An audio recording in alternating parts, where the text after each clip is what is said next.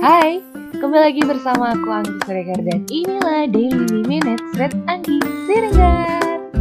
Selama 15 sampai 20 menit ke depan, dengerin aja ruang obrolan yang terjadi di Daily Minutes Anggi Siregar. Semoga informasi dan obrolan yang menarik dan juga menginspirasi untuk para Daily Minutes semua.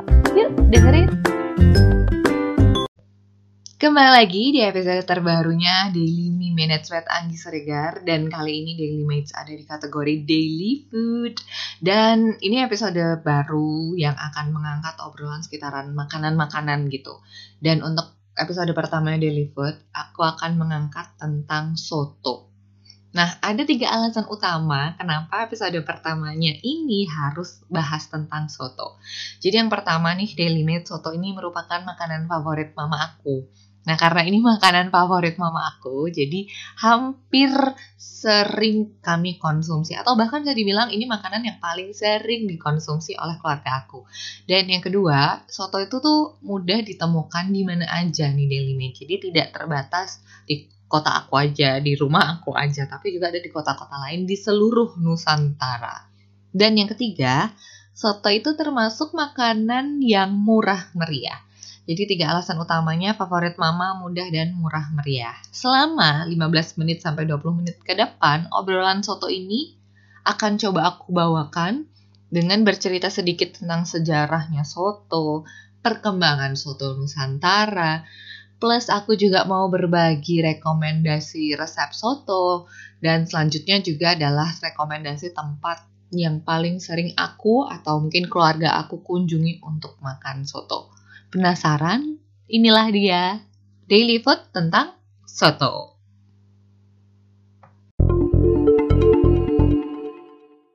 Tahukah Daily Mates bahwa soto itu merupakan akulturasi dari beberapa budaya? Jadi, awal mulanya kalau menurut Dennis Lombard dalam bukunya yang berjudul Nusa Jawa, Silang Budaya yang terbit pada tahun 1996, soto itu berasal dari makanan Tionghoa yang kemudian dijajakan begitu ya di masa kolonialisme VOC yang waktu itu terjadi di Nusantara sekitaran abad 17. Dulu namanya itu caudo atau orang-orang tuh membacanya sauto seperti itu. Yang isiannya itu babat atau jeruan hewan berkaki empat. Sementara itu, menurut seorang antropolog dari Universitas Gajah Mada, Dr. Lono Simatupang, beliau bercerita gitu ya bahwa soto dalam perkembangannya tidak hanya merupakan makanan asli atau pure yang dijual oleh para pedagang dari Tiongkok, tapi juga juga dipengaruhi oleh beberapa budaya lain seperti India, Jawa, dan Indonesia secara umum. Nah, waktu dulu nih, waktu zaman penjajahan, sebenarnya soto itu tuh makanan yang sangat identik dengan rakyat dan tidak diakui oleh bangsawan. Karena kan waktu itu dijualnya isiannya tuh kalau nggak jeroan ya babat gitu. Yang bukan daging gitu. Nah itu tuh dianggap makanan yang murah kotor dan tidak sehat. Sehingga waktu itu tuh um, hanya rakyat biasa aja yang mem memakan atau mengkonsumsi soto itu. Kenapa nggak daging waktu itu? Karena waktu itu tuh daging suplainya tuh sangat minim dan harganya sangat mahal jadi tidak terjangkau begitu. Nah soto dari dulu dijualnya tuh dengan cara dipanggul dan akhirnya para pedagang ini tuh berkeliling satu kota ke kota lain sehingga saat ini soto itu berkembang di seluruh Nusantara. Sebenarnya waktu itu cita rasa soto itu ya cuma seperti itu tapi pada akhirnya perkembangannya di soto Nusantara itu semuanya menyesuaikan tempat atau juga lidah atau juga sumber bahan baku yang khas dari kota atau daerah tersebut. Dan menarik lagi ada sebuah penelitian sebenarnya dari Pusat Studi Pangan dan Gizinya Universitas Gajah Mada oleh Profesor Dr. Insinyur Murdi Jati Gerjito dan kawan-kawan yang menyatakan bahwa setelah penelitian nih dari seluruh kota Nusantara yang ada di Indonesia, itu terdapat 75 jenis resep soto yang tersebar kurang lebih ada di 22 daerah dari total 34 daerah kuliner Indonesia. Dan ternyata waktu aku ngecek nih daftar-daftar dari jenis soto itu, nama soto itu, aku sudah makan 27 jenis dari 70 jenis soto yang ada. Nah, kalau kalian berapa jenis? Coba cek nanti ada linknya aku kasih di bawah. Jadi kalian bisa tahu um, oh, aku udah makan yang ini, aku udah makan yang ini, aku belum makan yang ini gitu ya daily meals. Nah, coba daily meals coba ada berapa jenis yang udah kalian makan gitu ya. Dan sebenarnya soto sendiri itu dasarnya itu kan kuah. Meskipun nanti ada pengecualian ya, di akhir aku akan cerita. Soto itu sebenarnya dasarnya itu adalah kuah, kaldu, yang mayoritasnya itu adalah kaldu ayam. Meski begitu, banyak juga soto yang menggunakan kaldu dasarnya itu adalah kaldu sapi dan beberapa lainnya berupa kaldu sayuran. Sebenarnya, karena awal mulanya itu tulisannya caudo dan berkembang tadi ya dari sejarah perkembangan soto, orang itu tuh banyak yang membacanya berbeda. Jadi ada yang bilang sauto, ada yang bilang soto, ada yang bilang coto, ada yang bilang tauto, atau bahkan seroto. Seroto ini aku pernah makan itu seroto Banyumas. Kalau tauto itu ya yang pakai tauco. Kemudian kalau coto, coto Makassar. Kalau soto ya banyak banget nanti jenisnya bisa dicek di link yang ada di bawah. Dan sebenarnya soto itu berkembang sesuai dengan kekhasan atau kearifan lokal. Jadi tidak hanya mengandalkan satu resep dasar gitu loh. Dan misalnya aja nih di Kudus yang mereka itu mengkonsumsi kerbau, daging kerbau karena zaman dahulu kalanya sapi itu dianggap binatang suci jadi tidak bisa disembelih dan tidak bisa dikonsumsi sehingga yang berkembang adalah soto kerbau Kudus. Dan misalnya lagi di Jakarta atau khususnya untuk soto Betawi waktu itu menggunakan minyak samin dikarenakan memang waktu itu tuh kekhasannya Betawi itu dengan minyak samin.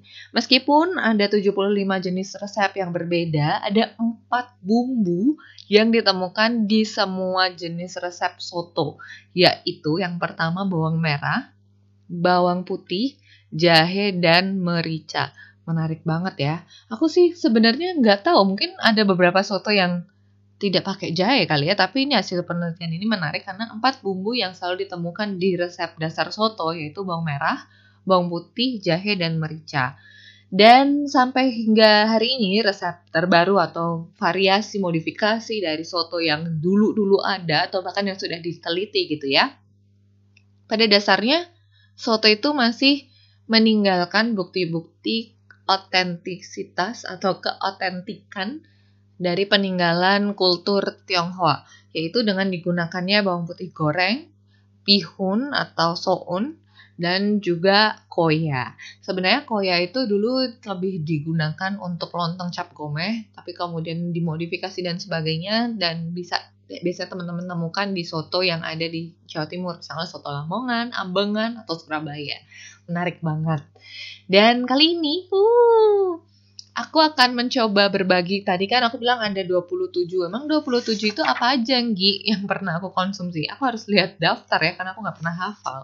Jadi yang pernah aku konsumsi itu ada soto Betawi, soto mie Jakarta, soto tangkar, soto mie, soto kuning Bogor, soto ayam, soto ayam Yogyakarta, lebih tepatnya ya, soto bening, terus aku juga pernah makan tauto, soto sapi Sokaraja, soto Banyumas, soto Banjar, soto Makassar, soto ayam Solo, soto daging Solo, soto kuali, soto ayam timlo, soto kudus, soto bangkong, soto Madura. Nah, soto Madura tuh aku sering banget makan karena almarhum Pak De aku yang ada tinggal di Surabaya, Pak De Irsan, tuh dulu gemar banget ngajakin aku ke Madura dan kami tuh senang sekali makan soto Madura dan juga kami makan soto ayam Madura, soto daging Madura, soto babat. Nah, itu favoritnya beliau banget deh.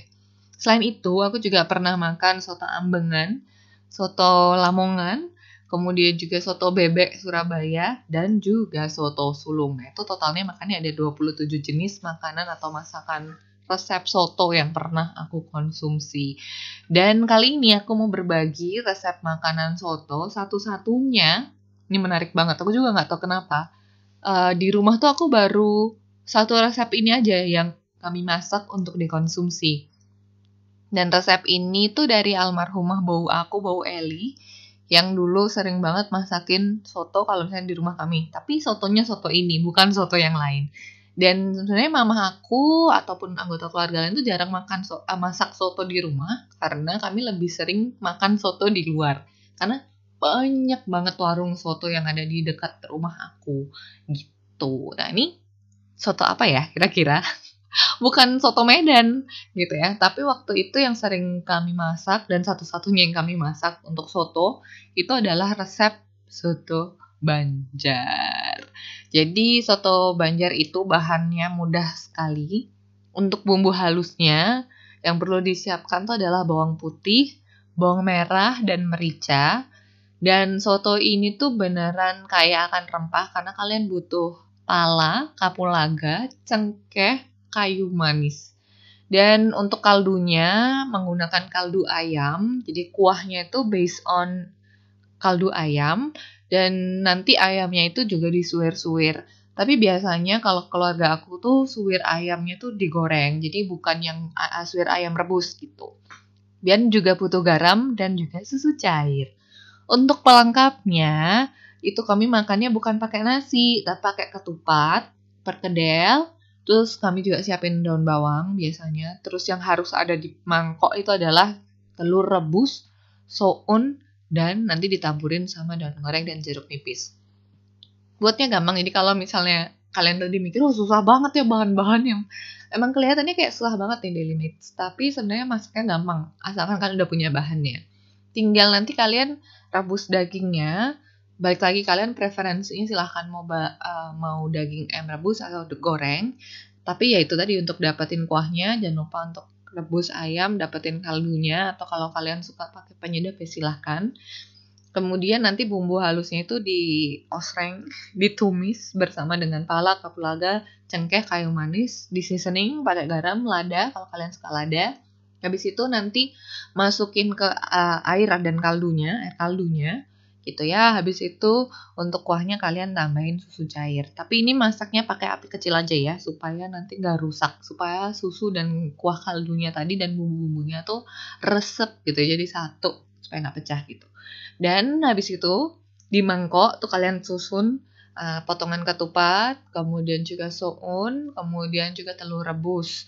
Sementara kalau aku ada beberapa orang yang prefer perkedel kentangnya tuh dibenyek taruh di mangkok tapi kalau aku tuh sukanya perkedel kentangnya dipisah jadi tetap crispy gitu nggak kena kuah habis itu uh, dituang kuahnya tadi yang udah dimasak ditabur suwir ayam gorengnya tabur daun bawangnya tabur ba uh, goreng bawang gorengnya. Dan habis itu jangan lupa diperes jeruk nipis. Oh mantap banget. Enak kan ya soto banjar. Itu resep yang paling mudah uh, menurut aku untuk masak soto Banjar. Dan ini resep yang dibagiin sama almarhumah Bau Eli aku untuk masak soto Banjar. Soto Banjar enak selain masak sendiri. Tentunya aku pernah nyoba waktu itu ke Banjarmasin. Kami naik kapal, jadi di atas sungai kami makan uh, soto Banjar tuh waktu itu waktu Pak De aku tugas di Banjarmasin, jadi aku berkunjung ke sana kayak jenguk gitu sama bude aku Pak Ibu sama bude Mami. Karena ada di Banjarmasin waktu itu. Jadi kami um, menjenguk kemudian kami diajak jalan-jalan. Nah, salah satunya itu menyusur sungai dan di atas kapal kami makan atau sarapan soto Banjar. Oh itu enak banget mantap banget. Nah buat yang lagi ada tinggal di Banjarmasin karena aku tuh nggak tahu nama-nama tempat ya karena aku cuma makan gitu aja ya. Kalian bisa nanti DM aku atau kalian mau ngomongin tentang soto Banjar lebih lengkap silahkan. Nanti aku bisa bawakan di cerita selanjutnya. Tapi ini beralih ke selanjutnya, aku tuh sebenarnya kalau makan soto itu juga mempertimbangkan sekali makanan pendampingnya atau lauk sampingnya. Karena aku tuh agak picky eater. Aku tuh juga bingung sih sebenarnya aku picky eater atau enggak. Dulu aku picky eater, tapi kalau sekarang tuh aku lebih nerimo dan kalau makan soto tuh aku bisa, mah di sana ada ini nggak mah, di situ ada itu nggak mah. Jadi kalau kalian ke warung soto, ada beberapa warung soto tuh yang makanan pendampingnya lengkap banget. Ada tahu goreng, tempe goreng, kerupuk, perkedel, sate udang, sate usus, sate telur, sate kerang. Semuanya ada. Tapi kalau misalnya aku sendiri, ada tiga hal yang paling sering aku makan. Yang pertama itu adalah tempe goreng tepung. Pokoknya itu nomor satu. Yang kedua, itu ada kerupuk. Obviously karena mamah aku tuh harus ada kerupuk. Makan tuh harus ada kerupuk. Makan apa pun ya. Jadi aku pasti makan kerupuk. Dan yang ketiga ini dulu aku tuh nih ranking satu tapi sekarang aku udah jarang nyari yaitu perkedel. Soalnya tergantung sotonya soto apa dulu. Kalau soto kudus soto banjar aku pakai perkedel. Tapi kalau soto ayam soto bening aku biasanya nggak pakai perkedel. Biasanya cuma tempe dan kerupuk tuh cukup buat aku Nah, kalau papa aku sama Hasian, adik aku, biasanya mereka nambah ayam.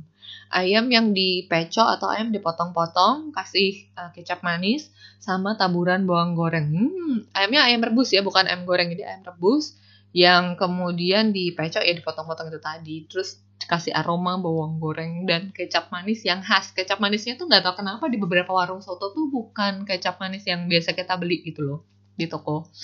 Sementara kalau misalnya mama aku wajibnya tuh ada kerupuk. Tapi kalau misalnya papa aku sama adik aku biasanya sama mamaku juga sih kadang-kadang nambahin tahu goreng. Sementara beberapa tempat lain karena dia jualan ada dalam sajiannya itu adalah sosis solo. Biasanya makan juga mama, papa sama adik aku tuh makan sosis solo. Kalau aku tuh nggak cukup tiga itu. Cuma ada satu lagi makanan pendamping yang aku suka banget tapi jarang banget ada di beberapa tempat soto yaitu adalah sate kerang. Jadi kalau ada sate kerang, oh aku pasti makan itu. Tidak mungkin tidak. Jadi biasanya tuh yaitu tadi aku cari tuh tempe goreng tepung.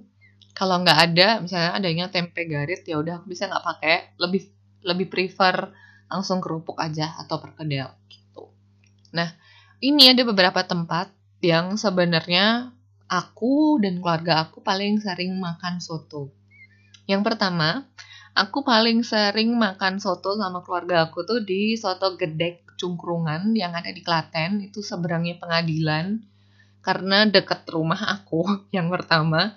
Jadi bisa ya udahlah cepet banget kak. Ah pengen makan sat, apa soto. Jadi cepet banget tuh langsung ke soto gedek.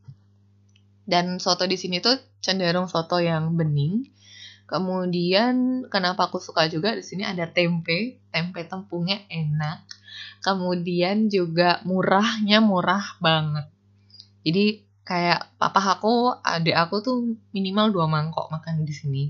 Kemudian uh, selanjutnya tuh yang aku juga sering makan sama keluarga aku. Nah ini karena biasanya kalau ada tamu, pak di aku misalnya dari Jakarta datang atau keluarga aku yang dari Kebumen datang, biasanya kami makan soto seger bok giem ini tuh selain sotonya enak dan beneran segar, ini tuh juga karena banyak banget jajanannya atau makanan pendamping sotonya. Selain itu dia juga punya sate udang um, dan juga beberapa makanan jajanan gitu yang bisa kalian beli. Oh, tahu bakso di sini ada tahu bakso. Kalian harus banget makan tahu bakso. Jadi tahu bakso itu kalau aku bukan jadi makanan pendamping ya, tapi aku buat makan sendiri. Jadi di soto seger Mbok Kim tuh ada tahu bakso yang aku suka. Kemudian ada lagi ini di warung soto yang satu ini, ini tuh mamaku sering berhenti karena kalau misalnya ada perjalanan dari Jogja ke Klaten atau Jogja ke Solo, mamaku tuh bisa mampir sama supirnya tuh ke sini, yaitu soto ayam kampung Mekarjaya.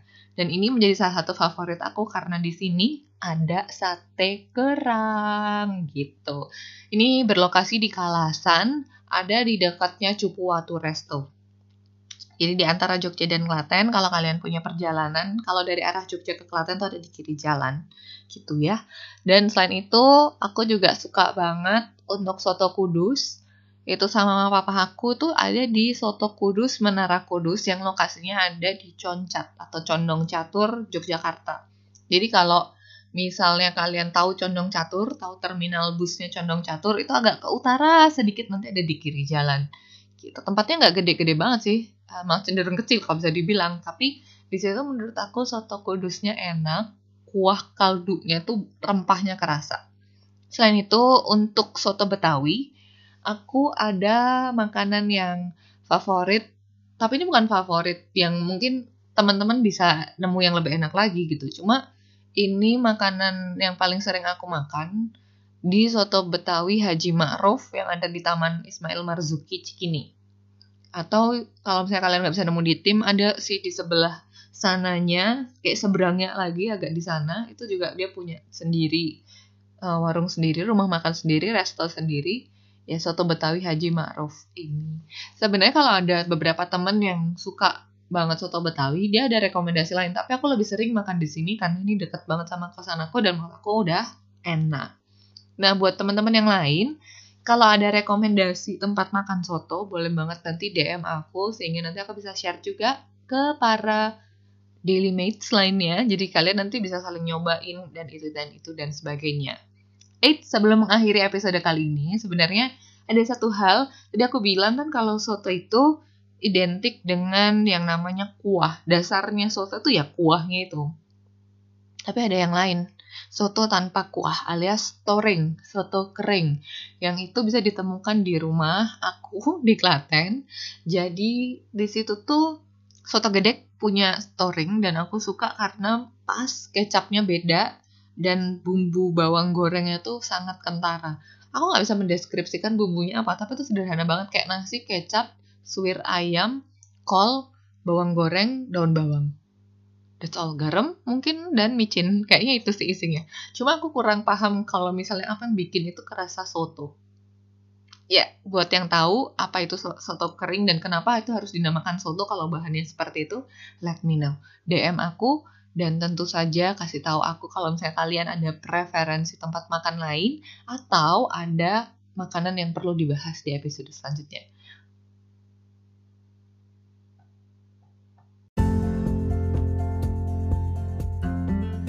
Itulah tadi obrolan kita hari ini Daily Mates. Terima kasih banyak untuk Daily Mates yang selalu mendengarkan Daily Me Minutes with Anggi Siregar.